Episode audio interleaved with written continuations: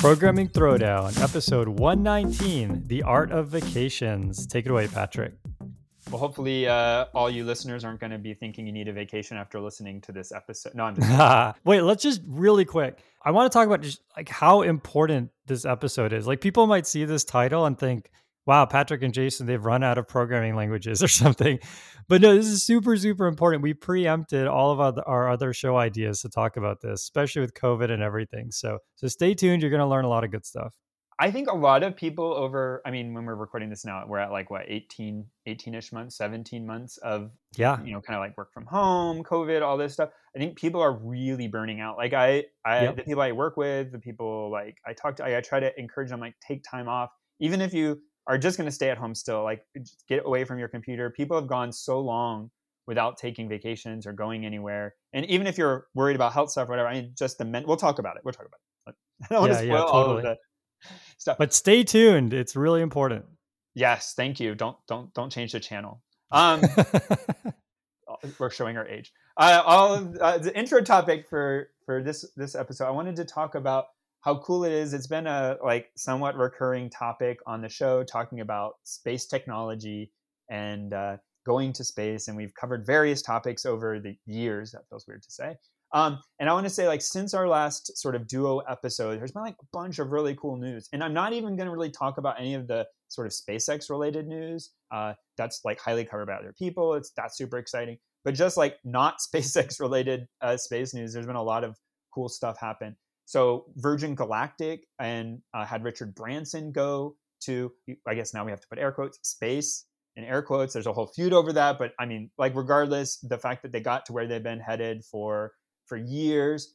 Well, wait, real quick, was he weightless? Because that's how yes. I define space. Okay, that counts as space to me. I mean, I'm not an expert, but so there's a difference between like the U.S. and like other countries about where the launch. So this wasn't intuitive to me. I was explaining it to someone, and it, it's it's kind of weird, but Earth's atmosphere, and I'm gonna get it wrong, but Earth's atmosphere doesn't just like stop at some point, right? It's like a gradient, and it's yeah. dense by the surface, and then as you go higher and higher and higher, it gets less and less and less less dense, right? But what it, where do you put the cutoff point? Because it's kind of like a probability thing, like or a density. So the density of atmosphere goes lower and lower, but it doesn't just stop at some point. Yeah, so, that makes sense. So you have to sort of arbitrarily kind of define a line where it's like mostly you're out of the atmosphere. Um, but even when you're sort of in orbit and clearly what most people call space, you're still experiencing drag and effects of the atmosphere. And, and low Earth orbit satellites still experience um, actually quite a bit of drag. It's a it's a it's a pretty big problem for them to overcome. Um, so yeah, but going weightless is one way to do it. But you can go weightless in the what do they call it? the vomit comet, the you know jet passenger plane. They stripped all the seats out and then it goes in a para- parabolic set of like sinusoidal uh, up and downs. Um, yeah, you go weightless in that, but you can see the curve of Earth from where they went. You know, it's by some definition space. And then shortly after, in somewhat of a like we can call it a race, um, Jeff Bezos went on the Blue Origin rocket to to the space, to the edge of space, um, whatever you want to call it. There was even a kerfluffle about whether who and should or shouldn't be considered astronauts. So um, that all got changed as well. But I think both of those are really cool. There's a separate Virgin company from Virgin Galactic, which is focused on uh, basically space tourism.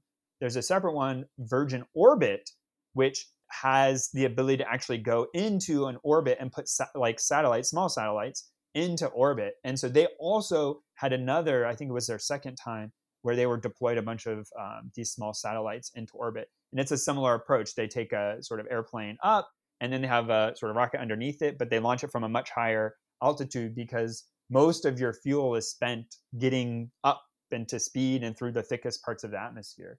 Um, and so, sort of these three things, just excluding all of the normal NASA stuff and SpaceX stuff, are incredibly exciting for me at least. I, I don't know, like, I always felt this was this was going to happen space tourism space tourism if you were well i guess you still have to be a billionaire but now it's it's on a trajectory where like you know it'll come down in price over time i have no idea how low it'll go but the amount and repeatability of people going to space is going to become much more common and everyday. Yeah, it's amazing. I think so. The idea is you have an airplane that's carrying a rocket, and the airplane can kind of go like um can climb slowly because it's going at this like really flat angle and then at some point the rocket takes off is that how it works yeah that's the virgin approach that's not how the blue origin um, jeff bezos one does but that's how the virgin orbit and virgin galactic work yes yeah that seems cheaper on its face like it seems like maybe that that might become they might be able to get the cost down but you can also we'll reuse see. the the airplane that launched i mean there's a bunch of I guess it's a it's a big design space, and there's many ways to tackle the problems and lots of trade offs. But it's cool to see different private companies doing it with humans on board to see the you know ability to iterate and explore the design space because not everyone's doing it exactly the same. Everyone has a slightly different approach, which means we'll be able to learn much faster. Yeah, it seems like this is really where, like, um, when I think about about engineering sort of hitting mainstream, right? this is one of those places where like everyone's hearing about these rockets. Um, like not everyone can can watch Programming Throwdown, although they should. but but not everyone's watching pro listening to Programming Throwdown. But but uh, everyone can, especially like you know children, can see this like this new space race and get really excited about engineering and tech and all of that. Yeah, I agree. I mean, I think you can observe that it's very likely that the uh, various space launches, even leaving the politics of it aside, but between the the sort of Soviet Union, the United States, and going to space, and both the funding that went into it, probably a big contributor, but even just the like press and coverage on the news that uh, that got. You're right, Jason. I think like fundamental for people to see like a very visual representation of what a sometimes more abstract, you know, engineering career can be about. Yeah, that makes sense. That's super cool. I think so. I think I asked you this before, but I don't remember the answer. It's like when can we go to space for under let's say like $20,000? Is that is that does that look anywhere on the horizon? I don't know. I, I don't remember. I believe it said I've not gone to their website and tried to buy one myself, but I think Virgin Galactic's flights are like I think around like a hundred thousand is oh, like that's not far like off. They're selling tickets. I, I don't I'd have to look it up. I don't have it in front of me, but I believe that's right about where they're saying. And of course, like for that, it's like a luxury thing. Like he built this big if you haven't seen it, you should check out like this big space base, and you go, you can go, you know, astronaut training, and um, you know, they put you through some some sort of like practice stuff, so you kind of know what to expect. There's a whole like luxury lounge where like your family can, uh, you know, wait while you do your flight or whatever. Right? It's a whole uh, like luxury vacation almost uh, in the middle of the desert uh, that culminates with you sort of going to space. Wow, wow! So it's it's definitely getting there. Yeah. So I yeah, a hundred thousand down to twenty thousand seems like we're on uh, there's a path where you can see that. The question that i have and people are debating is uh, if this becomes cheaper and cheaper and stronger and better rockets then like what does it mean for point to point travel? Like going from san francisco to new york city or going from uh, china to europe?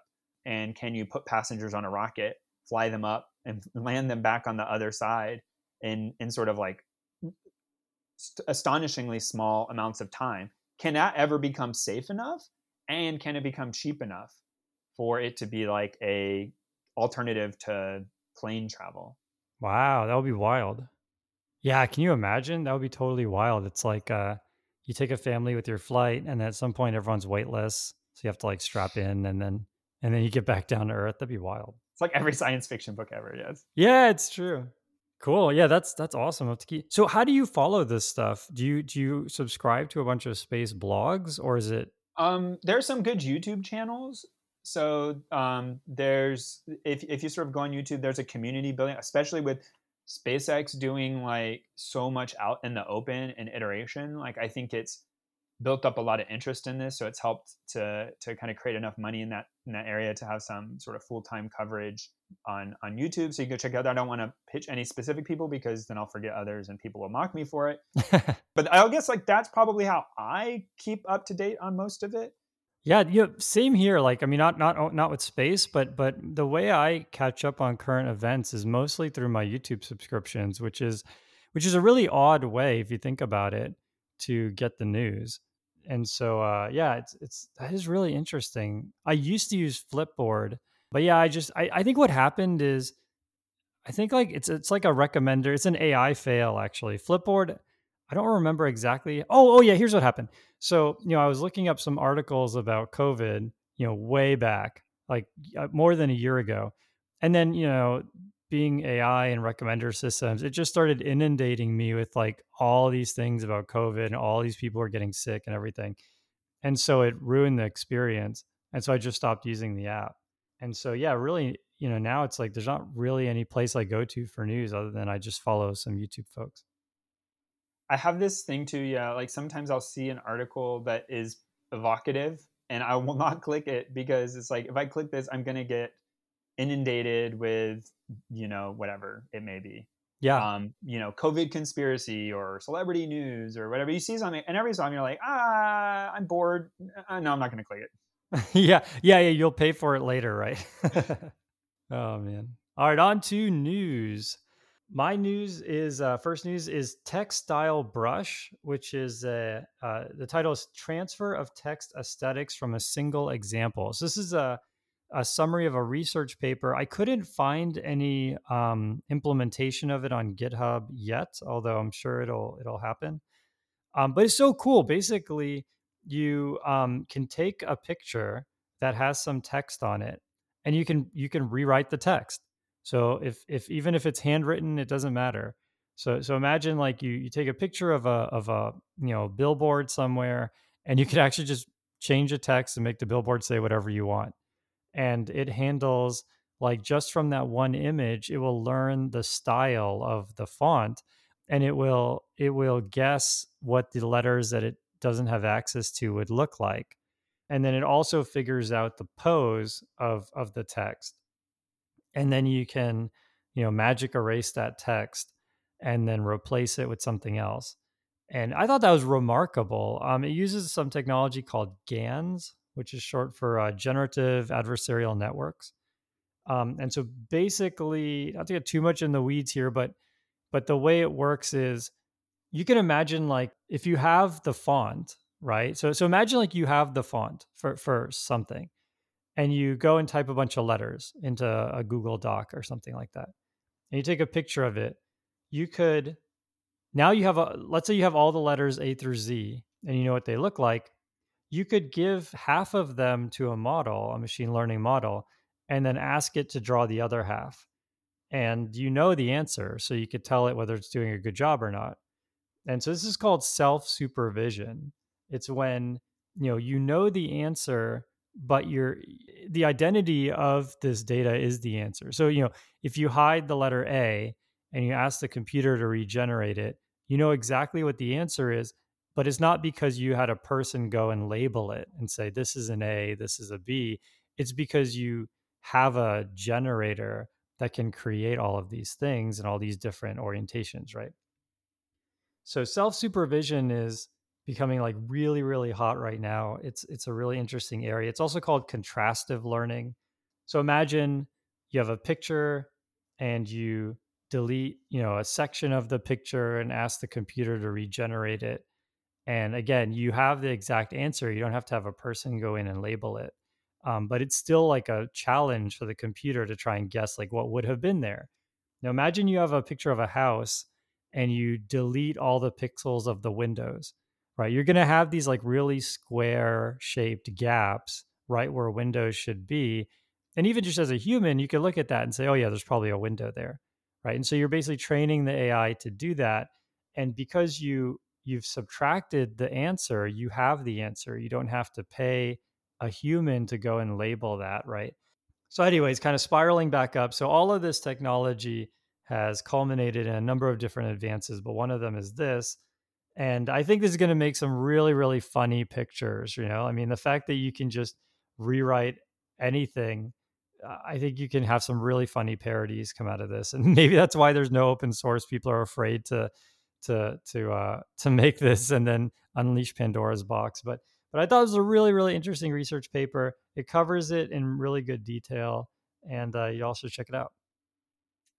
It seems like uh, and I don't know exactly like we covered what was it called GPT, the yeah we covered like a variety of these topics. I feel I'm starting to see like a lot more kind of like applications like plug and play, not necessarily advancing state of the art alone. I mean, although that is also happening, a lot more of like people doing sort of very uh, human level things, like very uh, visceral things like you're describing with the technology of AI, rather than just like a you know research paper or just some you know some statistics or whatever, but actually kind of doing stuff that humans can sort of interact with and relate to.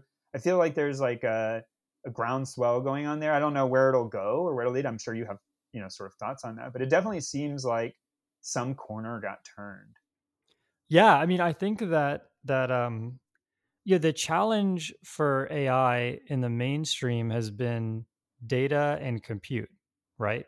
So like if you look at Google, Google has so much data and so many computers that they can do things like they can detect let's say dogs in an image and they could do it really accurately. For you to do that, you would need to have a person go in and say this picture has a dog, this picture doesn't have a dog, and you'd have to do that millions of times and you have to pay that person and so you know just to make if you didn't have any data um, you had to create all the data sets yourself even like imagine taking photos of millions of dogs right like you're talking about like it, it would take you hundreds of thousands of dollars to build a dog detector if you didn't if you had to you know curate the data and so that has held most people back i mean the big companies are obviously doing it they have the millions of dollars but for for most small and medium businesses they just it's just not an option right um, and so, eh, but then, yeah, if you look at people, right, like you could, with some very simple training, you could start to recognize different breeds of dogs. Like maybe you do already. I mean, I personally know nothing about dogs, but I feel like if I was to spend a few days, I could learn the diff, like the most common breeds, and I could start telling dogs apart, right? So, so as people, we could do it. Um, and so the question is, how do we build that sort of base of intelligence? where then someone doesn't need to spend so much money to do something. And so self-supervised learning seems to be the answer to that to that question. I mean, the jury is still out, but but that's where, where it's kind of leaning towards, which is super exciting because it's going to open a whole bunch of opportunities. And and so um yeah, it just it turns out that playing this game of like guessing the missing thing ends up building a foundation and then on top of that you can do other ai things um, without needing so much data and so you're going to see more and more of this where there'll be some enormous machine learning model that google has trained on all of their images and you can start with that and then do your task on top of it i think that it's called transfer learning i think that is it's really starting to take off now that's fascinating yeah we'll see where it goes um, I mean, you know, the whole appeal of deep learning was that transfer. The whole premise of deep learning was that transfer learning doesn't work, right? People used to do people used to do um, SVD, like singular value decomposition, right? Which or PCA or one of these things. So they would take an image and they would crush it down to like 30 numbers, right? And then they would do machine learning on the 30 numbers. And and actually patrick we did this when we were yep, yep i was just going to say i remember doing this with you. Yeah i mean we, we actually built these things that would take images and crush them down to like either smaller images or small or, or sets of numbers and then we would do machine learning in that small space. And then deep learning killed all of that because it was just so much better and it could just go from raw pixels to the answer without this in between layer that is doing something that's not aware of the problem right? And so and so now you're going back to that where now you're going back to like yeah google gives you this model that they trained using self supervision you know not knowing anything about your task. The real difference is now you can update the model. So like imagine if you started with doing svd but then if the problem like uh if two images are very similar, but they're actually different labels, like one's a dog and one's a cat, but they're just similar, the SVD will put them in the same space, but then your problem will pull them apart again. And so as long as your problem can kind of modify the SVD, you're good. That's a nice thing about doing the dimensionality reduction with neural nets is that you can always change the way that they're reducing later as you introduce like a real problem. And so that's that's the gamble. Yeah, go ahead. No, I was gonna say, is that so? So idea there is that somehow, like when Google trains this model on everything, right? It doesn't end up recording everything, but it builds some. I, uh, the words are to get picky, I guess, but it builds some understanding about how to tell what is or isn't in a picture, and like tell pictures apart and like structure of images. So then when you go to train it with a much smaller data set custom to yours, like you're only sort of changing how it interprets that structural understanding of the images. Yeah pretty much. And the other the other thing is there's an assumption here that that for example symmetry is important. And so almost any image processing thing you're going to train is going to take advantage of that right so imagine for example like here's a really sort of a uh, counter example is if you had just random noise and the goal was to predict like the number of white pixels. Like so you have so you have a random binary image that's just generated with random numbers, and you want to predict how many pixels are white. That is going to be really really hard to transfer learn, right? Because there's no symmetry, there's there's there's nothing real there. And so it's going to be worse actually than if you had just trained it from scratch, right? But that is like people don't do that, right? Like that's not useful. And so when you look at like the class of useful things you can do with computer vision, almost all of them have like need those same building blocks. Uh, and so that's that's why it becomes useful. Man, I think uh we should definitely have some more episodes to hear you talk about this. This is actually uh, very interesting. Actually, yeah. So, spoiler alert: we're actually we have a guest who's an expert on exactly this, on embeddings and transfer learning, who um, I'm trying to schedule. So so we actually we are going to spend a whole episode on it. So hopefully, actually, you know, it's not confirmed yet. I'm still trying to get them on the show, but but uh, yeah, that's coming up. So stay tuned. Uh, I know something about embedded software, but I'm pretty sure that's not what you mean by embedded. uh, but speaking of embedded software, I'll segue into my next uh, topic, which has to do with integer overflows. So a little bit of a setup. There's a guy named uh, Warren Buffett, who's like pretty famous investor he runs a company called Berkshire Hathaway, and um, they do a variety of things. They actually own a lot of like household names. So let's see, like I think they own like Geico Insurance. They own like Helzberg Diamonds. Oh, I didn't know they owned anything. I thought they just bought their own stocks or something. So they do a little bit of everything. Um, so they do own some companies and continue to own them. I think See's Candy as well. Oh, um, interesting. There's like a variety. You can go. There's a list somewhere of all the like Berkshire Hathaway companies where they sort of find companies, they sort of help them, you know, replace the management, and then they have like a oh gosh, a synergy um, between the companies. Like one might throw out a lot of extra cash, one you may need a lot of cash on hand, like in an insurance case in case you have to do payouts. So there's like reasons to have some of these companies together, which is one of the things he sort of like I don't know, it's like pioneered, like got right.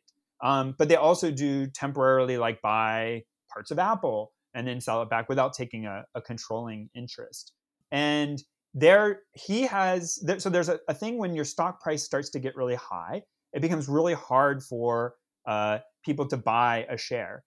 Uh, recently, things a lot of uh, stock brokerages have allowed you to buy fractional shares, which we won't talk about like how that implies like with voting rights, it gets into a whole thing. But you can now buy fractional shares, but you didn't used to be able to buy a part of a share. So as companies' stock price rose, it became so expensive that for an individual retail customer, they couldn't buy shares, or if they wanted to buy, like, I want to buy a thousand dollars, but your stock is 750, there's like this $250 left over you would have bought of the company that you can't.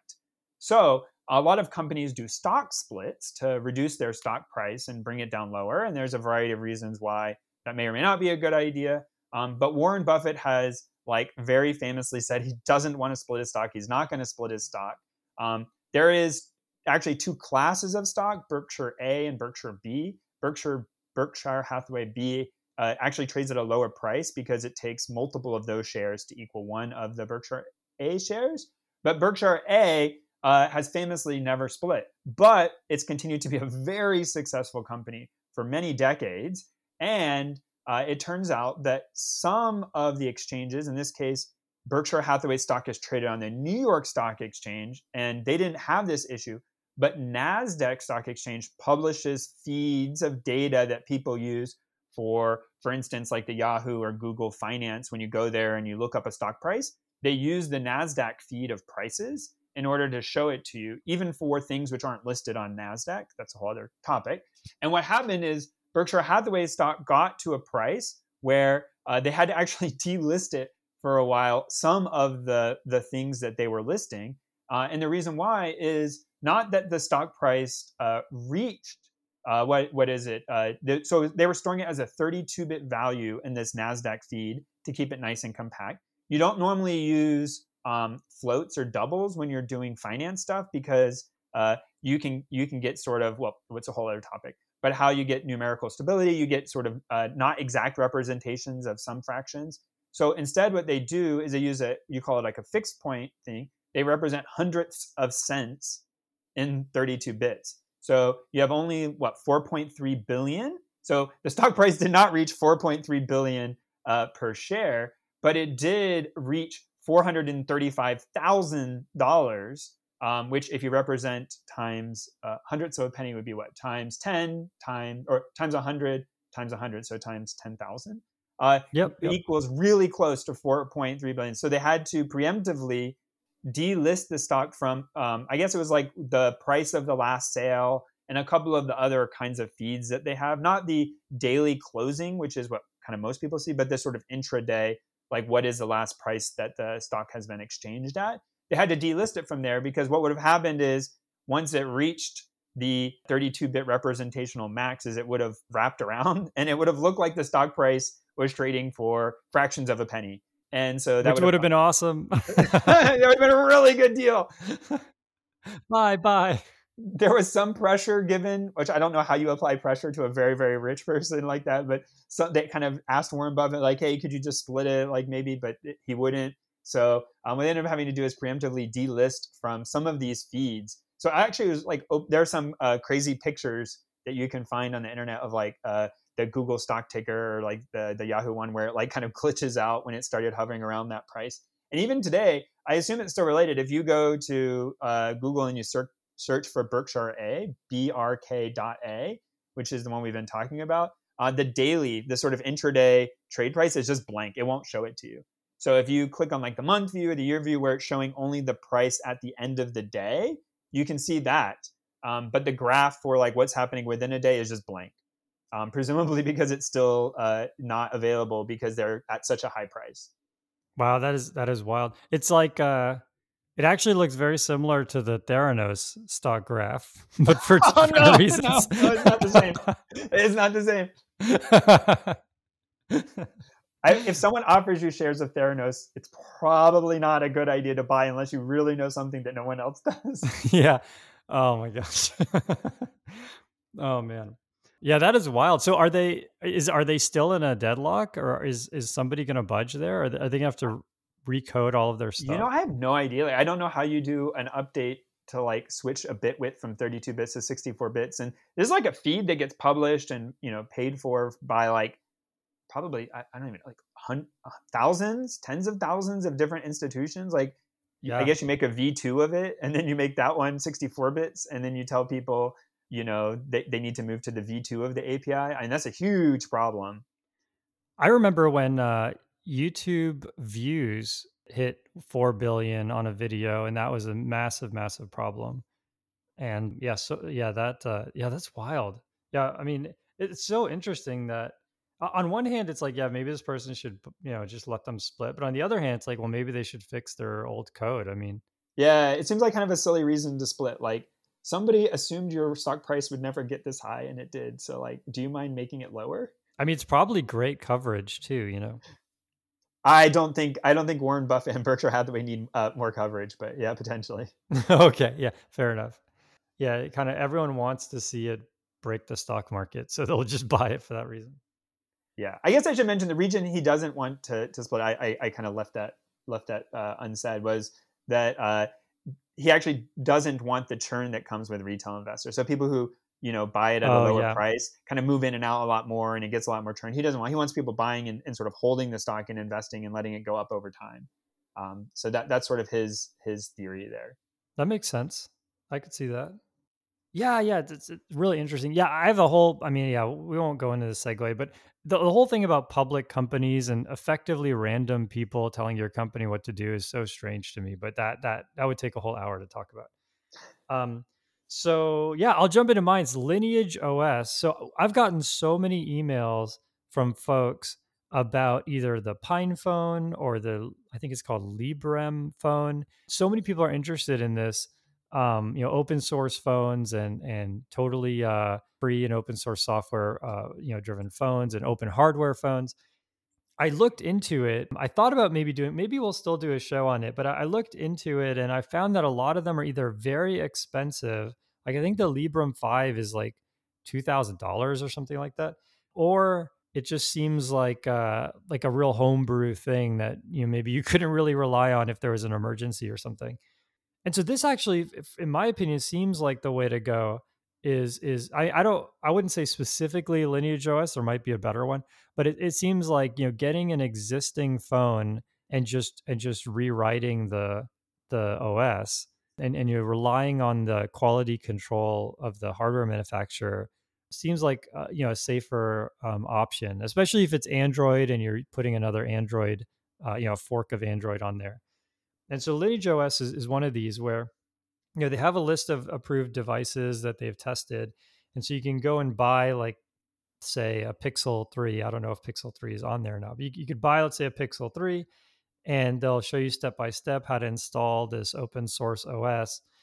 And then you get, you know, everything now is totally open source. There's not really any surprises or anything like that. And and they have their own app store and and everything like that. And so this you know, um, I have to really dive into this, but I know that folks who listen to the show are super interested in this, and I wanted to to give my take on it based on the research I've done so far, and and actually throw it back at, at folks out there. So if you've emailed us about PinePhone and, and these things, you know, take a look take a look at this, and then and then uh, feel free to opine, and and we can have a have a discussion on it.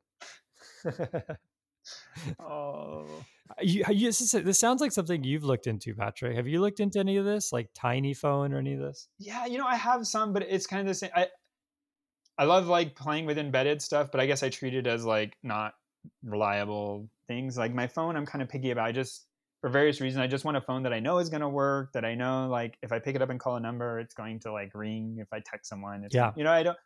I don't know.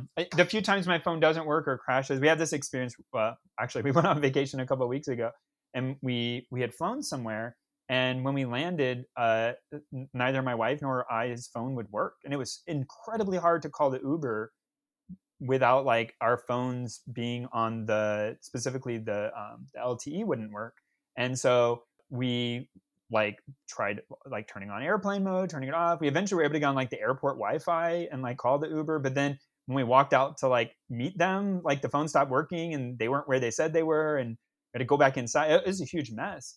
Um, and then it, it, actually turned out to be a little embarrassing. And when we got to the hotel, we're like, "Hey, does this uh, you know cell provider not work?" They're like, "No, no, it work. It should work. Have you tried restarting your phone?" I'm like, "Nah, that doesn't do anything."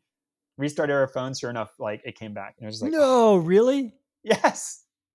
Wow. and the same thing happened when we flew back here. It's it wouldn't work until we rebooted our phones, and it's just like that little glitch, and it just like it was miserable trying to like get that Uber and like yeah so anyways phones not working and like the modern it's just like we've come completely to depend on them so no i'm not i'm not spending a ton of time in this particular uh pulling of the the thread.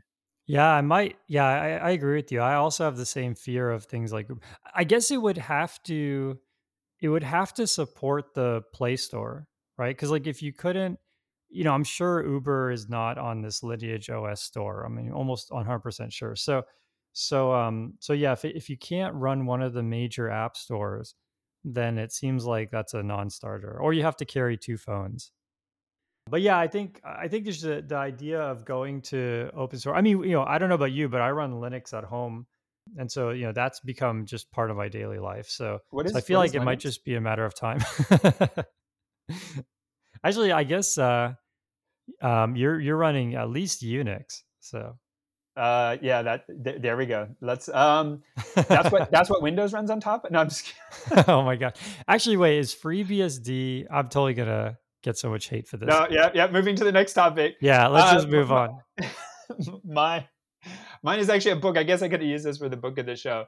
But there is a website I've been following about um, building your own interpreter and sort of walking through scratch. It's on my perpetual like I have many things like this that I, I want to work um, by a guy Robert. I think he says his name Nystrom, and yep. he previously wrote I think it was like game design patterns, which I felt like was a really good like approach to some design patterns under the guise of talking about it as a game because people understand games and lots of people want to build games and i think he came from the the video game industry but he's been writing these blog posts. You can still get them for free and like the complete sort of like book in serialized form. But he decided to make an actual print book uh, a pdf and the reason why is one calling out that like hey there's this cool resource you can check out about learning to, to write your own interpreters. Um, but also like you know, it's still in this day and age, like it's somewhat of an accomplishment to be like, I took what was blog posts and like did the proper sort of formatting and, and got it into a book shape and just the sort of like how in some ways, even in my head, like it it kind of gets to something a blog never does, like a finality. Like he has the book, that means it's kind of like done. So even if I don't go read the book and I go read it on his website, there's some like indication that like it's been made, it's a real thing, it contains valuable information. It's just this interesting observation that one, like shout out to him, like that's super cool. Uh, and definitely go check out the material. Uh, the the bits that I've gone through are are, are very well done, and and I, I really liked it. Um, but just this other thing that this sort of pointing out that it's kind of interesting that it took sort of like uh, formatting and producing the book, even though I'll probably not read the book itself, um, to kind of make it into this like it's done. Yeah, that's awesome. It's a great way to, I think, you know, I've seen similar patterns followed by like XKCD and other folks where they get a print book. And I think, I think it's a great idea. Um, you know, just, it's a good like coffee table thing. All right. I think it's time for book of the show. Book of the show. My book of the show is How to Lead in Product Management. And so I'll tell you what inspired me to get this book. I, I, uh, a friend of mine or a colleague of mine who uh, like the product manager for um, our team is actually really knowledgeable about engineering has sort of like an engineering background and um, it's just so easy to talk to this person. I mean they get it pardon me they get it they understand you know the challenges and um, you know they they don't know an, as much about about machine learning and ai as somebody uh, an engineer on the team but but they know a lot and and it really helped them a lot and it's it's also just kind of cool it's like oh this person gets it they're one of us right? And so i thought oh maybe i'll do this in the other direction because i talk to a lot of product managers at work and i probably sound like like a total dummy when it comes to product to, to, to building a product or advancing a product. So i thought i would get this book and uh and learn more about you know kind of that field. It's been really interesting. I think that, you know, there's something really nice about, you know, learning a new area because you learn a lot very quickly, right? Like you're not hit with this law of marginality, right? And uh, yeah, I mean, just a couple of things I pulled out of the book so far is um, there's this idea of having sort of shared goals and how to kind of get people aligned around the same goal. It talks about you know what's the difference between a vision which is sort of like a 3 year plan and then a like a milestone which is a 6 month plan and then a sprint which is like a 2 week 1 to 2 week plan and sort of how you like uh, other than just the timeline like like what what are the actual implications of having those different timelines and how do you handle them differently? One thing i thought was really interesting is it talks about because the book is how to lead in product management. It talks about like how to sort of have a coherent vision and still have um, still give autonomy to to individual product managers. And so i thought that was really interesting right? Because you know people think about this stereotypical steve jobs like throwing the phone across the room and like upset because like the font like the letter t isn't shaped the right way. Like these are like the stories that are so outlandish that they um they become famous, right? But the reality is, you know, all of these good product leaders were extremely good about creating a system of autonomy.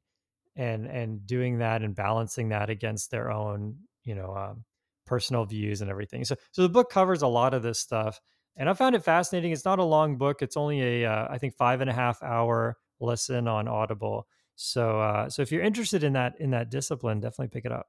Yeah, that's that's a great tip. I, I liked your observation too about like what do you want to call it, like cross training, like yeah, right. stuff outside of your uh, specific job description.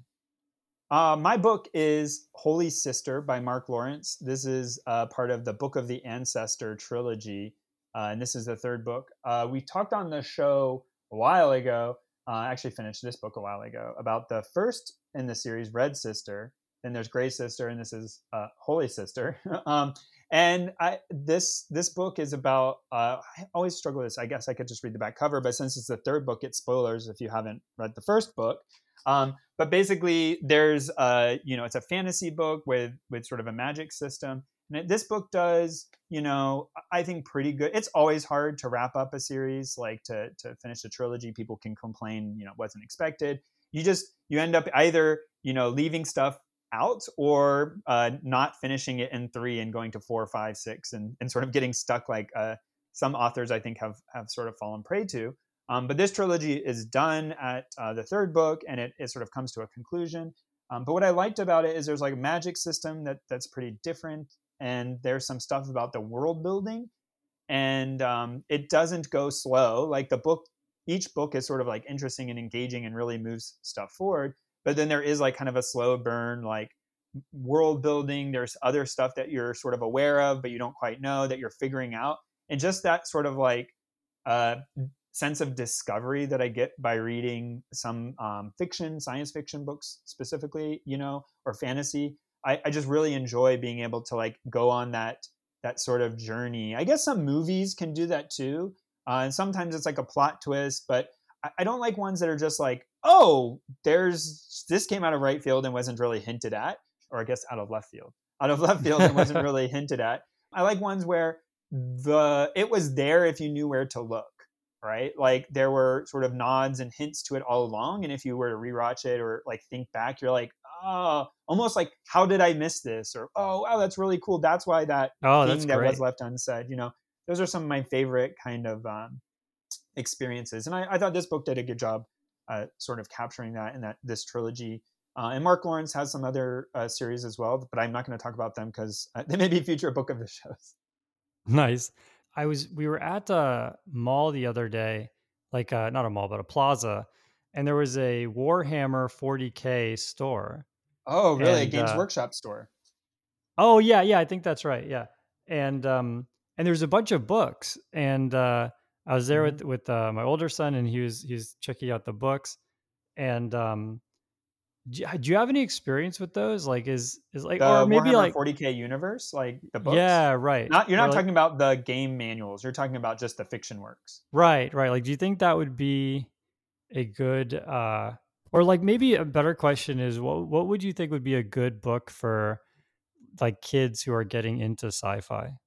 Uh, you know, that's that's really interesting. So Ender's Game is like a really classic. Oh like, yeah, I've read that. Yep, yep. Like first first thing but I actually think this this one's a little tough. Like people, like especially kids, like you want them to be. It's not a chore. Like if you tell them to read a book, you're automatically kind of like, it's not gonna it, it it's something they need to like you know maybe provide like a selection or like some guidance into like a certain you know uh curated set that like hey like which of these seems interesting to you uh, but I think yeah. like like motivating kids to read until like some point um, is more about like having them choose stuff that they were interested in reading. Because even if you're like, yeah, that book ended up being dumb, like my kids have read some of those. Um, like, wow, that book was not very good. But like, if they were interested, they feel the sense of accomplishment of finding something they wanted to do and then doing it. Yeah, so, right. I mean, I don't know. No, I don't know anything specifically about the Warhammer 40k universe, um, but uh, whether good or bad. But yeah, I mean, I think if it's something they're really into, then they're much more likely to coast through if there's like boring parts of the book or whatever. Then if you sort of like recommend a book and they get to some part and then they just like it's a chore to do the reading. Yeah, yeah, totally makes sense. Cool. Um, yeah, and if you uh, want to read any of these books, or if you want your kids to read any of these books, they could do it on Audible, or I guess listen to any of these books. I'm still actually I've gotten back into Audible, um, and and uh, you know I'm not commuting anymore because of of work from home. But uh, um, what I've started doing is listening to audiobooks, um, you know, in the evening, or I've been going on walks. The nice thing is I, I go on a walk and and uh, uh, the path that I take, I actually lose cell phone reception because I go through this this kind of valley that that doesn't have good uh, coverage. And nice thing about Audible is, you know, I've downloaded the book, and so I can listen. You know, it doesn't cut out or anything like that. Um, versus if I do anything streaming, and I get halfway through my walk and it's it's just sputtering or sounding like a robot. So so yeah, I've been actually getting back into Audible for that reason. And if you want to do that, um, you can go to audibletrial.com slash programming throwdown. We'll have a link in the uh, in the show notes, and uh, that gives you a free month and also helps the show out as well. If you already have an Audible subscription and you don't need another one, you can uh, follow us on Patreon, uh, patreon.com slash programming throwdown. And uh, um, you can go on there. We have super fast uh, download sites. There's a special site for Patreon subscribers um, who uh, a special RSS feed for those folks. And, uh, and yeah, you should check that out. I think it's time for tool of the show. My tool of the show is 7 Billion Humans, which is a video game. A lot of people have suggested over the years programming video games, you know, like video games where you write computer programs as mm. the game. Human and resources. I, yes. Wait, what was that? Oh, oh, sorry, that's one of those games. I think it's Human Resources. Oh yeah, yeah. So this is actually the sequel to that one. Oh okay. Oh, Human Resource Machine. Yeah, that's right. So so I've played so many of them at the request of of listeners, and the only one I ever liked was Human Resource Machine. Like all the other ones, I just couldn't get into. Like some of them, it's like, oh, you have to read a manual first, and oh, it and, is. I didn't know this. I spoiled your punch. I'm sorry. no, no, no. And so I got to Human Resource Machine, and uh, someone, as I said, a listener recommended it, and I was like, okay, this is simple. There's not that many instructions, but it's deceptively hard because you they have these like uh, stretch goals, like solve this in four instructions and stuff. And that's and so I found it really really engaging uh, in a way that I didn't find the other ones. And then and then I uh, I I somehow I, this one I came about on my own. I don't remember exactly how. Oh yeah, it was it's part of a humble bundle. So I, I think the humble bundle will be expired by the time uh, you, are listening to this, unfortunately. But uh, I found out about this through a humble bundle. I ended up actually not even getting the bundle because I wanted it on Android, and the bundle is for PC. so so you're not missing anything there. But um, it's awesome. So the way this this the sequel works is you actually you control like many different people with the same instructions um, but you know they can branch differently depending on their environment and so you use that trick to have a whole bunch of people do like a lot of things at the same time to accomplish some bigger goal. So like you know the first level is very simple. It's like have everyone take a step to the right. And so you just put in one command step right and all these people there's like a whole army of people they all just take a step to the right. And so you kind of start to understand um you know what you're doing and then you start to see like oh okay this person couldn't take a step to the right. They bumped into the wall, and now that person is now shifted relative to everybody else, and maybe you can use that to your advantage, right? So it's it's a really really fun game, and I, I highly recommend it. I, I think of all the programming games, this one and its predecessor have been by far the most fun. Um, I, have tried to get my uh, kids into it, but uh, I think it still feels a bit too out of reach for them. Uh, it's a little bit too uh, it requires a bit too much up front for for a for a for a six year old or whatever. But actually, now my son is older, I might try again. But yeah, I highly recommend it. If you want a programming game, a game that where programming is the game, this one and the prequel are definitely the ones to start with. Nice. I'm gonna. I'm adding this to my list. I I did like the. I think I got all the way to the end. I didn't do all the challenges, but of Human Resource Machine. Yeah, actually, it's the only game I think I have hundred percented in my Whoa, life. Look at you. yeah. All right, my game I have not 100%ed is Moss. So I actually think this was a like normal game, um, like a normal PC game before like a first person game, a platformer. but I'm not I'm not 100 percent sure. But this is I want to talk about the VR version, the virtual reality version. Um, and I did look it up because I, I knew I would want to say it, and so I, I checked. It's available on the Oculus, which is how I played it, PC VR, and the PlayStation VR. So a variety of options there. Wait, real quick, what is PC VR? Uh, that just means like if you have uh like Oculus Rift or Oh, I see. uh, H is it the HTC Vive or the Valve Index, um, and you have it Oh. basically connected via like your computer is doing all of the playing and rendering, and then your headset is basically like a fancy monitor and like a gyroscope controller, right? It's feeding back. Oh, interesting. Um, And so the headset itself doesn't have the the game power versus like an um, Oculus Quest that um, is uh, basically like a cell phone doing all of the rendering and stuff uh, in your headset. I see. So you're you're tethered to the computer, and and I didn't even know about this. So Steam has has a VR headset. Yes. Wow. Well, not Steam, a company that owns Valve. Valve, the index. oh, Valve. Okay, got it, got it. Okay, Yeah.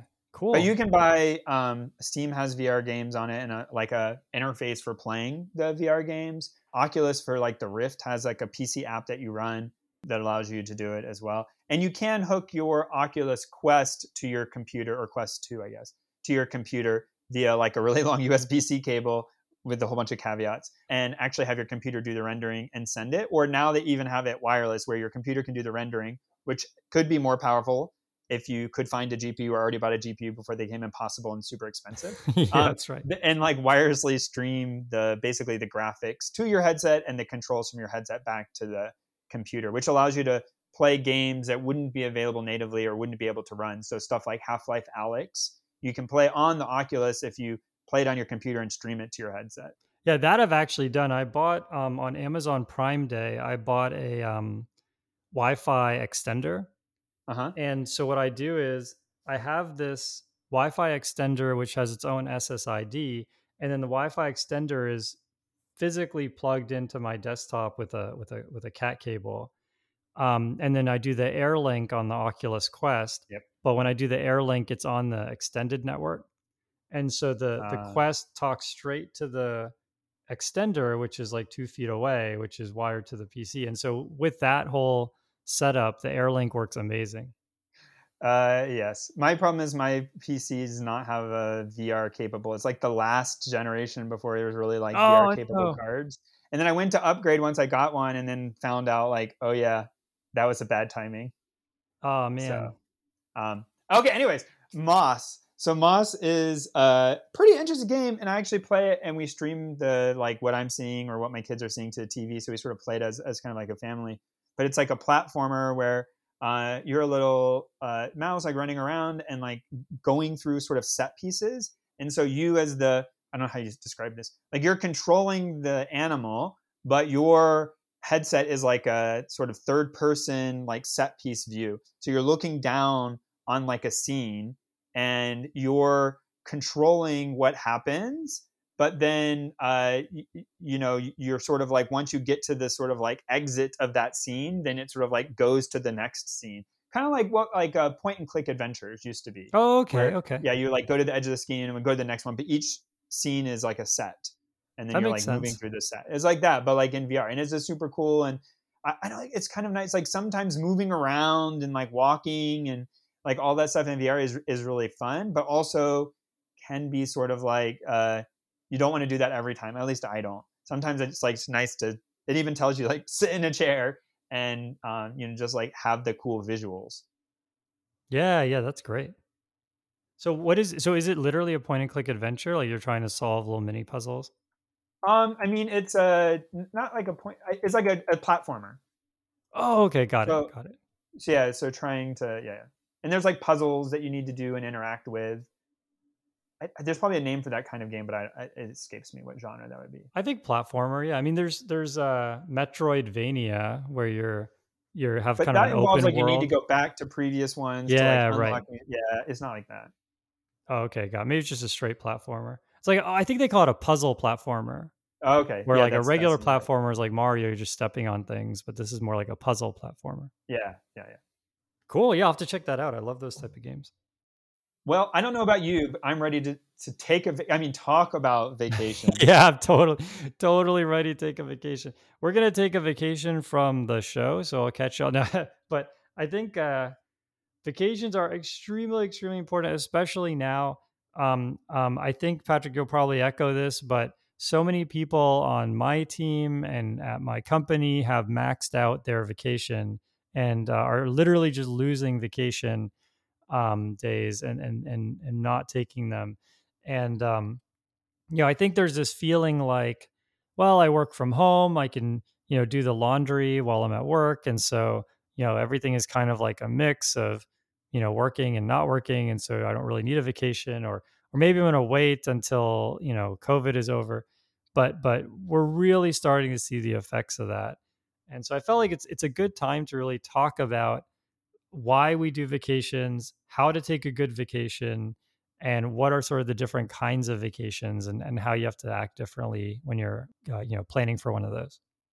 Yeah, I think company to company vacation policies vary wildly between the United States and not United States, Europe, uh, Asia. Like also tons of variation yep. in um, the expectations and culture around vacations. But as yeah, I'll echo what is being said that like it's it is important to not burn out to take time for yourself or your family to do something fun i think a lot of people are saving it up right now under the current environment so they just want to do something super fun and all the fun things seem like you can't do them right now like going on the going on international flights or going trips involves like a lot of extra um uh, we want to say like getting covid checked and risks and people are just you know not comfortable doing it. so i feel like people are saving up but i mean that what I always find, and, and we, we, don't have this called out to talk about, so I'll just talk about it now. But like sometimes it's you don't think you need a vacation until it's too late. Like by the time you realize, like I really need a vacation, then you need to plan it. You know, you, you're gonna like schedule your time off, and then by the time you get there, you're like way past when you should have done it. Yeah, yeah, exactly. Yeah, I think we can start it off with this um, article that I'll link to in the show notes. talks about the seven types of rest and um, I really found this powerful. I read this a while back and, and I was able to dig it up. The first type of rest is physical rest. I mean, that's what most people think about. Like, you know, you run a run a few miles or something, and then okay, I need to rest. Um, the second type is mental rest, and so you know you can imagine this pretty easily too. Like you um, are uh, doing you do a chess tournament or something, and then afterwards you're really tired, right? Debug um, my program. yeah, yeah, exactly. Yeah, you you play a human resource machine and then you need to rest.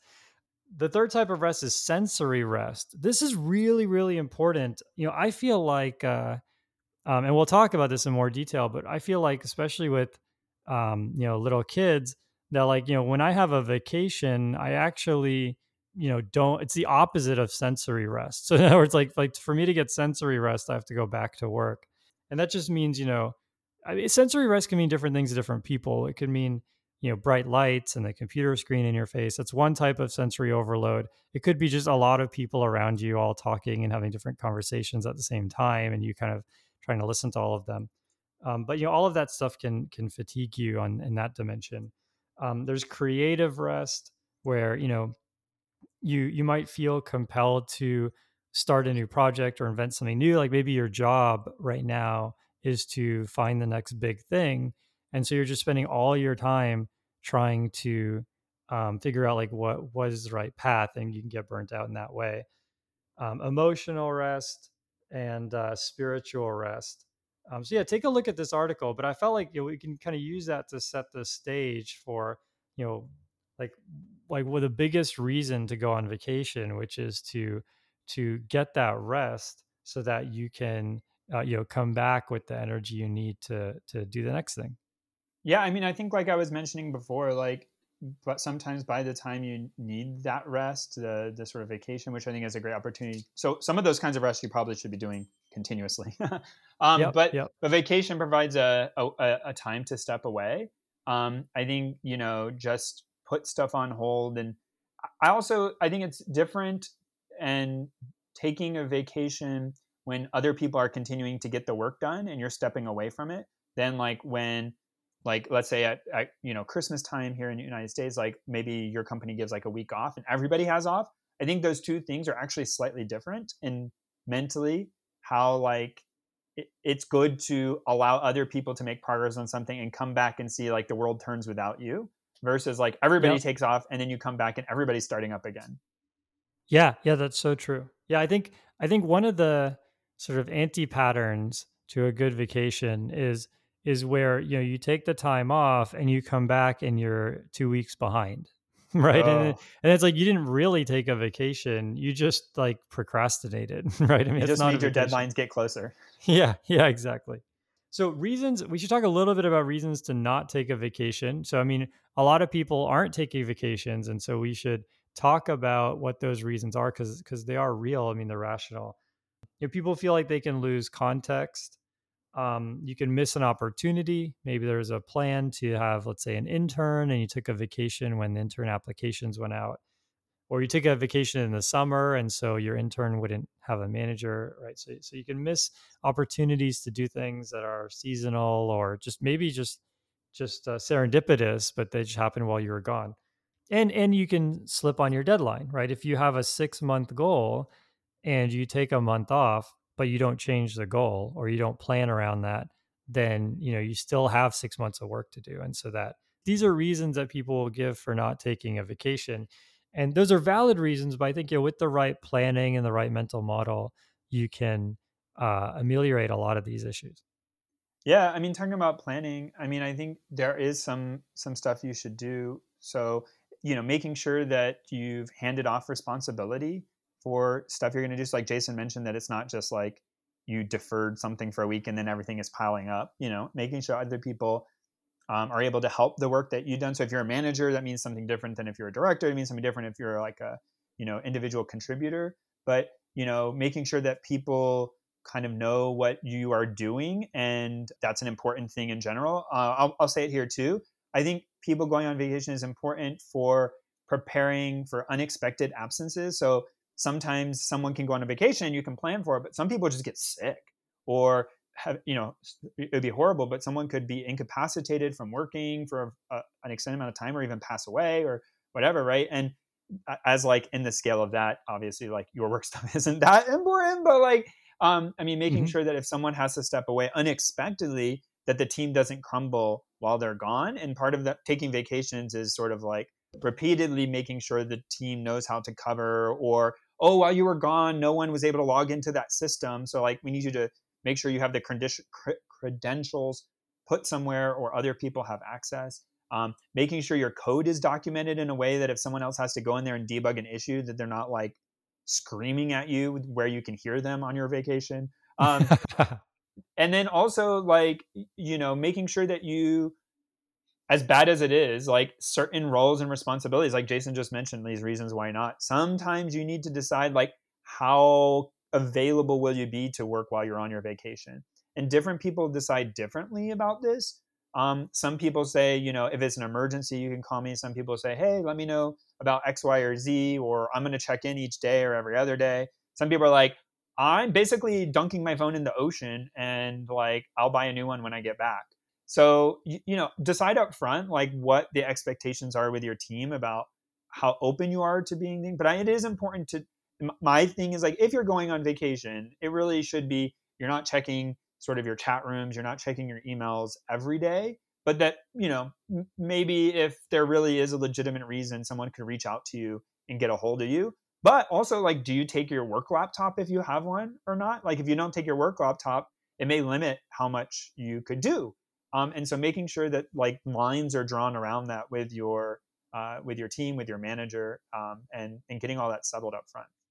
Yeah, we should talk a little bit here about you know us personally. Uh, my view on this has evolved over the years. I used um, well, there was a time when we worked at a place where when you were on vacation, you didn't have access to anything, and so that that kind of made the decision for us. But, back in the day, back back in my day, um, but now uh, you know so so starting from the time where we had control over what like how much we wanted to do on vacation i used to kind of bring yeah bring my work laptop bring my work phone and just be totally plugged in on vacation. And then slowly i've been moving away from that model and i've gotten to the point now where i literally i don't bring anything and i don't i don't have any connection at all. And what i found what, what i found for myself is as i did less and less work while i was on vacation my work quality also went way down because I would have less context. And so I would just make bad decisions and do bad things.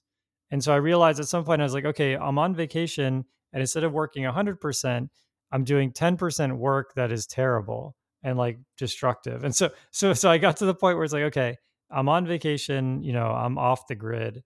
And um, I give, you know, people my like personal phone number if there's something really urgent. But in practice, it's almost never, only a handful of times has it ever come up and uh, that's kind of where I've evolved to. But but what's how have you evolved, Patrick? Like where are you at? Yeah, I mean, I think it changes over time. My current thing that works for me, I think, is like here's my phone number. I mean, that's everyone's personal decision, but like here's my phone number. Look, if something comes up where and and I'm in a position where I you know manage some people now, so is a little bit different. Like I tell them like, look, if there's a problem where it would really benefit from me being involved, like use your discretion to the people on my team or to, to my manager like call me. I'd rather handle an, an hr issue or whatever even if i'm on vacation than to come back and have it had been an issue for a, you know a week and and that being really stressful to a person or the team or to whatever. And so I, I tell them like look you can text me or you can call me but I tell them otherwise I'm not going to check my email. So if you send me an email and just maybe he'll check it, I'm not going to. And so I, I don't I don't check my email. I sign out of our chat app. You know, and if someone needs to SMS me or needs to call me, like I tell them that they can. They've been respectful of that. Now, that could vary workplace to workplace. And some workplaces I know people do that and they would get abused and it would just be constantly being called. And, um, you know, there's a lot more context we should talk about there, but like that, that's my personal thing. Although I will say that, you know, while we're talking about vacations, there's other kinds of things like if you, if someone were to pass away and you're on bereavement leave or you're on sick leave, for me personally, like when I'm doing those things, if if I'm unable to, like Jason said, do quality work, then I'm, I'll be off. But I I have a tendency, like if I'm just sick, I will check in on email or check my chats just in case I could be helpful to someone. Um, I just not up to working a full day. Yeah, that makes sense. Yeah, I think uh, I'm the same way. When I'm sick, I usually work uh, just I use the sick day to basically say, look, I can't be hundred percent, but there are some days, yeah, where I where I where I mark myself as sick, but I'm like 99% available. But yeah, for for vacation, you know, I, I I had a phase where I was like that, where I basically said, um, you know, here's my thing. If there's some HR issue, let me know. But then what I found is that while I'm on vacation, I kind of make bad decisions. you know, it's like it's like I'm there on the beach, you know, uh, drinking margaritas or something, and then someone has some HR issue and then I have to make a decision right then and there. And usually, you know, what happens when you're on vacation is people will they'll only reach you if there's an emergency. And so what you end up with is you end up with just emergencies. And it gives you like a really odd uh lens oh, through which you view your job because it just it's just like it's like weekly emergencies but but no context. And so uh Yeah, and then when I look back on how did I handle those emergencies, and like you know what actually transpired i was like yeah i probably should have just like uh, not handled it and do it done nothing until i got back. Um but but yeah that's very small sample size i mean we only go on so many vacations a year right? So but yeah in that very small sample size i found so so i've gone this way we'll see how it goes. Uh, my most recent vacation which i just got back from was uh was a week and i was uh totally off the grid for that week and uh, so far so good. But but you I still mean, have a job and, and nothing burned down. Came back, still have a job. I think if if I took a long vacation and I came back and something really went wrong and I you know just let it go wrong, I think then I'll have a, that perspective and I'll have the full 360. I, I mean, I'll say here too. Some people might be thinking like, "Oh, it must be nice." I, I mean, I do know there are situations where deciding you want to take a vacation is something you need to negotiate with your you know sort of management. And there could be a crunch time or could be something where you really feel you need to take a vacation and you, you just can't.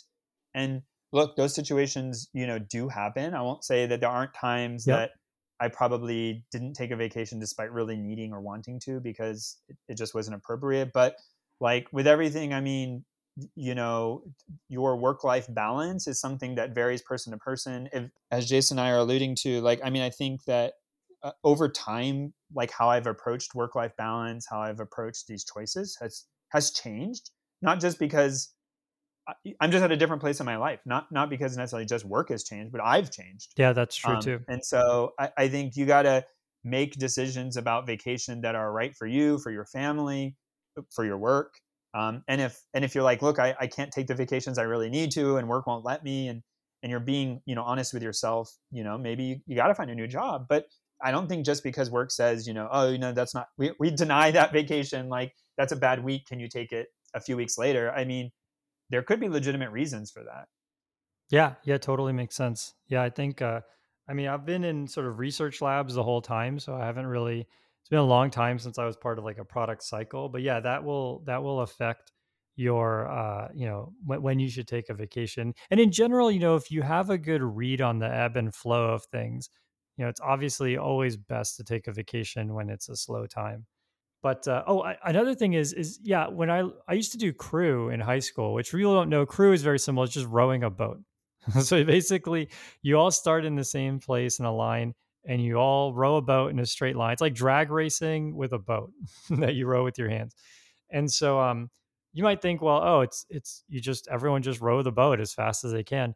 But actually, in crew, you'd have these things called power ten, where you'd have ten like really powerful strokes and and everyone does a power 10 at the same time that way you don't have one person rowing really hard encountering all sorts of resistance and the other people not right and so you know even in something where it only has one singular goal which is to go in a straight line as fast as possible even then you have lulls right you have ebbs and flows so um, you know people have learned that that's sort of you end up getting to the goal faster if you have sort of those slow times and those power times. And so and so it's the same thing with work. I mean, you're going to be working for who knows, 20, 30 years, 40 years and so um, you know, you're going to need to take those breaks so that you can have those like really powerful moments later on. It's all kind of you know, even if you are totally 100% type A, you know, career oriented, you still like having the right vacation is key to you know getting to the finish line as quickly as possible.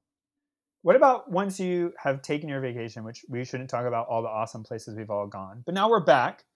Um, and then like, you know, when you get back, you gotta catch back up. I think sometimes not going on vacation is just the dread of what's gonna happen when you get back.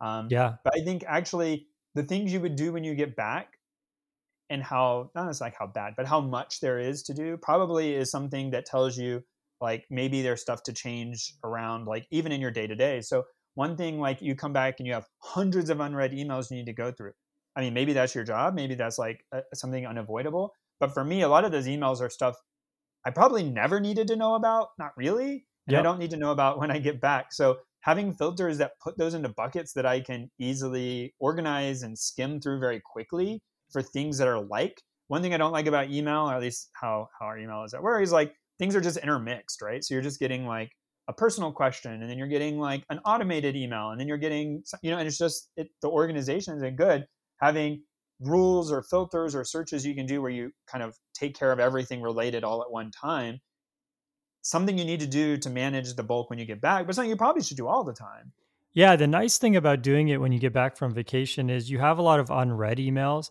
and so there's there's like an incentive to filter things because you don't have to read mm. them. Whereas if you're reading like emails as they come in, it's like, oh, I've already read this. I'm not going to, you know, filter it. But it's like, yeah, if you have like 20 of these, and I don't know, it, it might depend on the email app you use, but for for my job, they use Outlook. With Outlook, you can like control click several emails and then say filter like this, and it'll come up with like various rules that will that that capture all of those emails without capturing too much. And so I mean you could filter based on who sent it, you can filter based on the subject. And so that's like having a bunch of unread emails gives you like an opportunity to set some rules that are pretty comprehensive.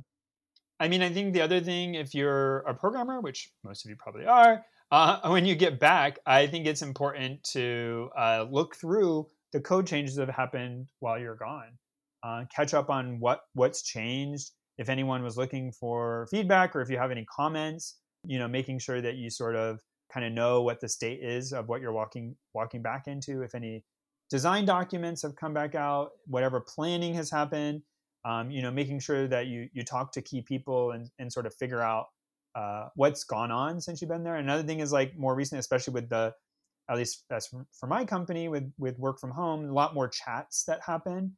And so trying to go back to the chats and see like what got talked about, was there anything that I I kind of missed that I should follow up on? Um, and just getting through all of that, that sort of like first day back is uh, important to getting back up to speed.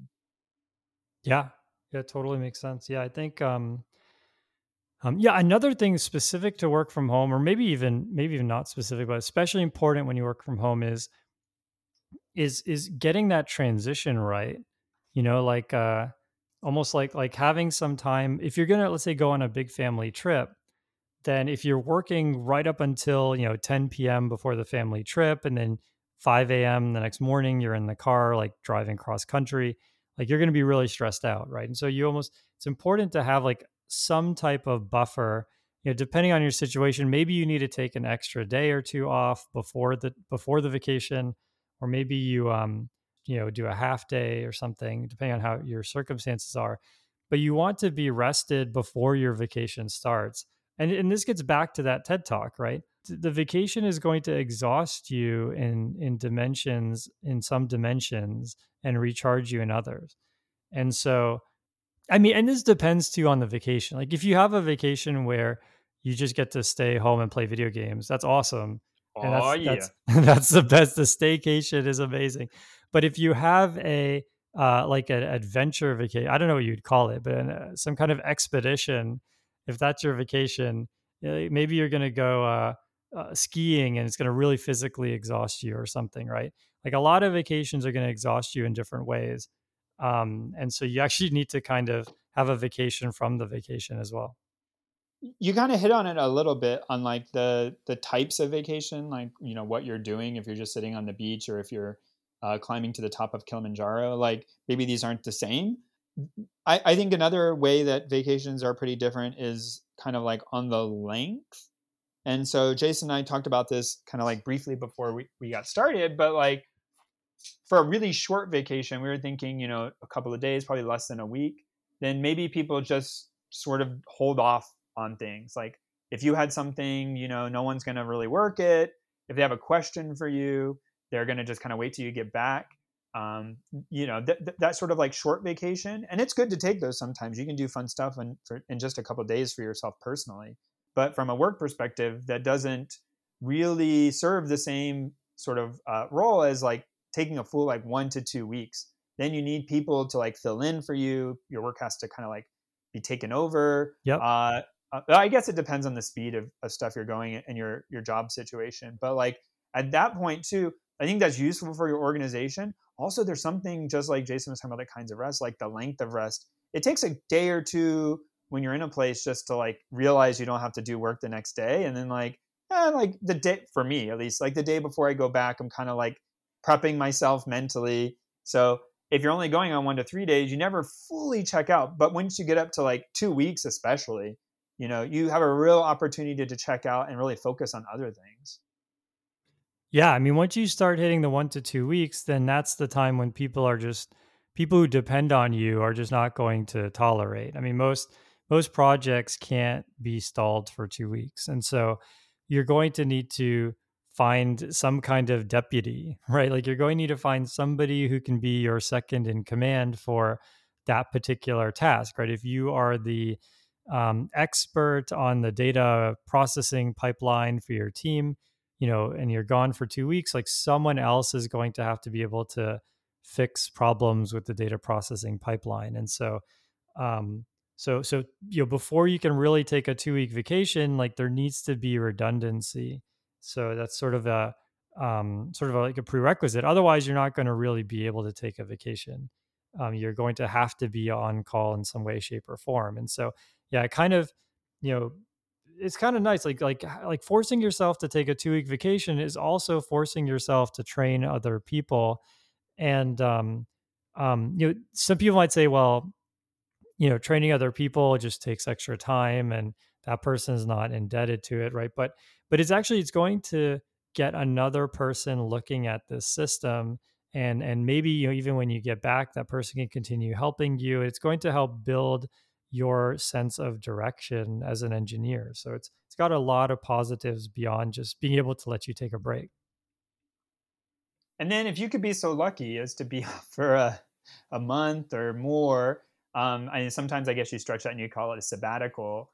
Um, then I think you know that's the time when there really has to be a replacement for you. It's not that you are are are not going to be able to come back to that work, but just there are goals that you were doing which will be accomplished by other people. There will be changes potentially to your organization, to whatever, and when you come back, you really have been away. Um, and I think there's a certain value. I, so I've never been able to do this while working at a place, but between jobs, I have taken three weeks off, four weeks off before. Um, I guess when I did, uh, my work gave me enough parental leave where I was able to take sort of four weeks off in one go when, when I had one of my children. Uh, and I think there you get a true, you know, I'm away from work. I have to not just be away from work and doing something. I need to figure out like how to organize my non-work life. Like, you know, you got to have structure to your time away. You got to have things to do. You get a non-work routine and i think that's a really like nice way to get perspective on a, a lot of stuff yeah yeah exactly yeah i mean once you're gone for you know a month then it's it's not just about maintaining your responsibilities but someone else is going to have to advance them. Like you can't almost nothing can just sit still for a month. And so yeah you're going to have to re- get replaced. And so um yeah and then when you come back after being gone for several months then it's that's a really interesting feeling because you've replaced yourself. And so when you come back it's like do you displace those people or do you find something else to do? I mean there's a lot of questions there those are ultimately very very rewarding vacations when you can take a really long time and, and i mean now we're getting to the point as i was saying with so many people maxing out their pto and i don't remember what the max is i think i want to say it is 10 weeks, I think. I, I, think it varies workplace to workplace. Yeah, yeah, yeah. Well, yeah, that, that's definitely true. But uh, but I think where I work, it's 10 weeks, or maybe 10 and a half or something like that. And so and so yeah, I mean, if if you can, I mean, there's people, plenty of people who can take, uh, you know, two and a half months off. And so yeah, with that, you know, if someone does that, they they could come back and their team could be totally different. And so, um, which again is is not a bad thing at all. Um, what is your take on on that? So let's say you have, I mean, parental leave is a bit different, right? But let's say you have just a huge bank of PTO. Would you break it up and take, you know, a week every month, or would you take a huge chunk of it at once? What would you do? Oh man, that's a great question. I mean, I guess it kind of depends. Like, I do not think I would take I don't know personally. Whatever, I guess it's true for like me financially, but as well it's like I just don't having like a zero balance doesn't uh, do it for me. So I don't think I would take it all, but I definitely would try to take like a vacation to maybe another country or to something or do some like project that I really wanted to focus on and do and, and really take a good chunk of it off at one time. I don't think I would go down to zero. I'd probably go down. I like having for my situation. I like having you know like a week available so that like I could always take a couple days and then not be at zero and then take a couple days again, right? So yep, I like going down to no more than sort of like one week in the like not having less than a week left. So if I had 10 weeks, I I'm gonna I'm gonna fantasize. If I had 10 weeks off, I think I would take at least a six week chunk and do something amazing. Yeah, yeah, that makes sense. I think um, you know, my last big vacation was um, I did get a month sabbatical through work. And uh, the way it was uh, set up, you had to take the whole month at once. You weren't given an option. And so it was really nice. I mean, we drove cross country, but it definitely was was weird coming back. Actually, when I came back, there was a, a reorg. So when I came back, uh, the organization looked totally different. Um, so so it is a bit jarring, but yeah, I'm kind of with you. I think so. Actually, one thing to mention is neither one of us have maxed out our PTO, and so number one piece of advice is to not do that, and to please take your vacation for all these reasons we talked about. But but if for some reason I ended up with ten weeks of PTO, yeah, I would probably take yeah probably two months, and uh, yeah, same kind of thing. Just focus or find something cool to do, or take an international trip or something. Yeah, Cool. All right. Um, so yeah, folks out there, uh, you know, if you have any vacation tips, we can make it the intro topic of of the next show. So so give us your your feedback on on you know what you think constitutes a good vacation. uh, vacation horror stories, uh, pretty much anything. You can send an email to programmingthrowdown at gmail.com. And we always appreciate reading uh, really cool stories. I got an email just just to, to kind of close this out. Um, I got an email regarding uh, a number of emails, but one of them regarding our hash maps episode that just went live. And someone, there's a really amazing article. I'll have to go back and find it for next week, for, for next show, um, about how Google used like brute force to kind of break some some hashing. Um, so I'll share that to everybody. But I really appreciate that and all the other emails. And um, thanks everyone for tuning in. All right. See you next time.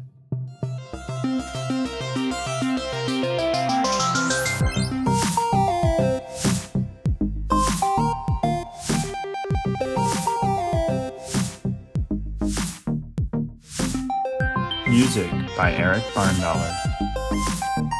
Programming Throwdown is distributed under a Creative Commons Attribution Share Alike 2.0 license. You're free to share, copy, distribute, transmit the work, to remix and adapt the work, but you must provide attribution to uh, Patrick and I and share alike in kind.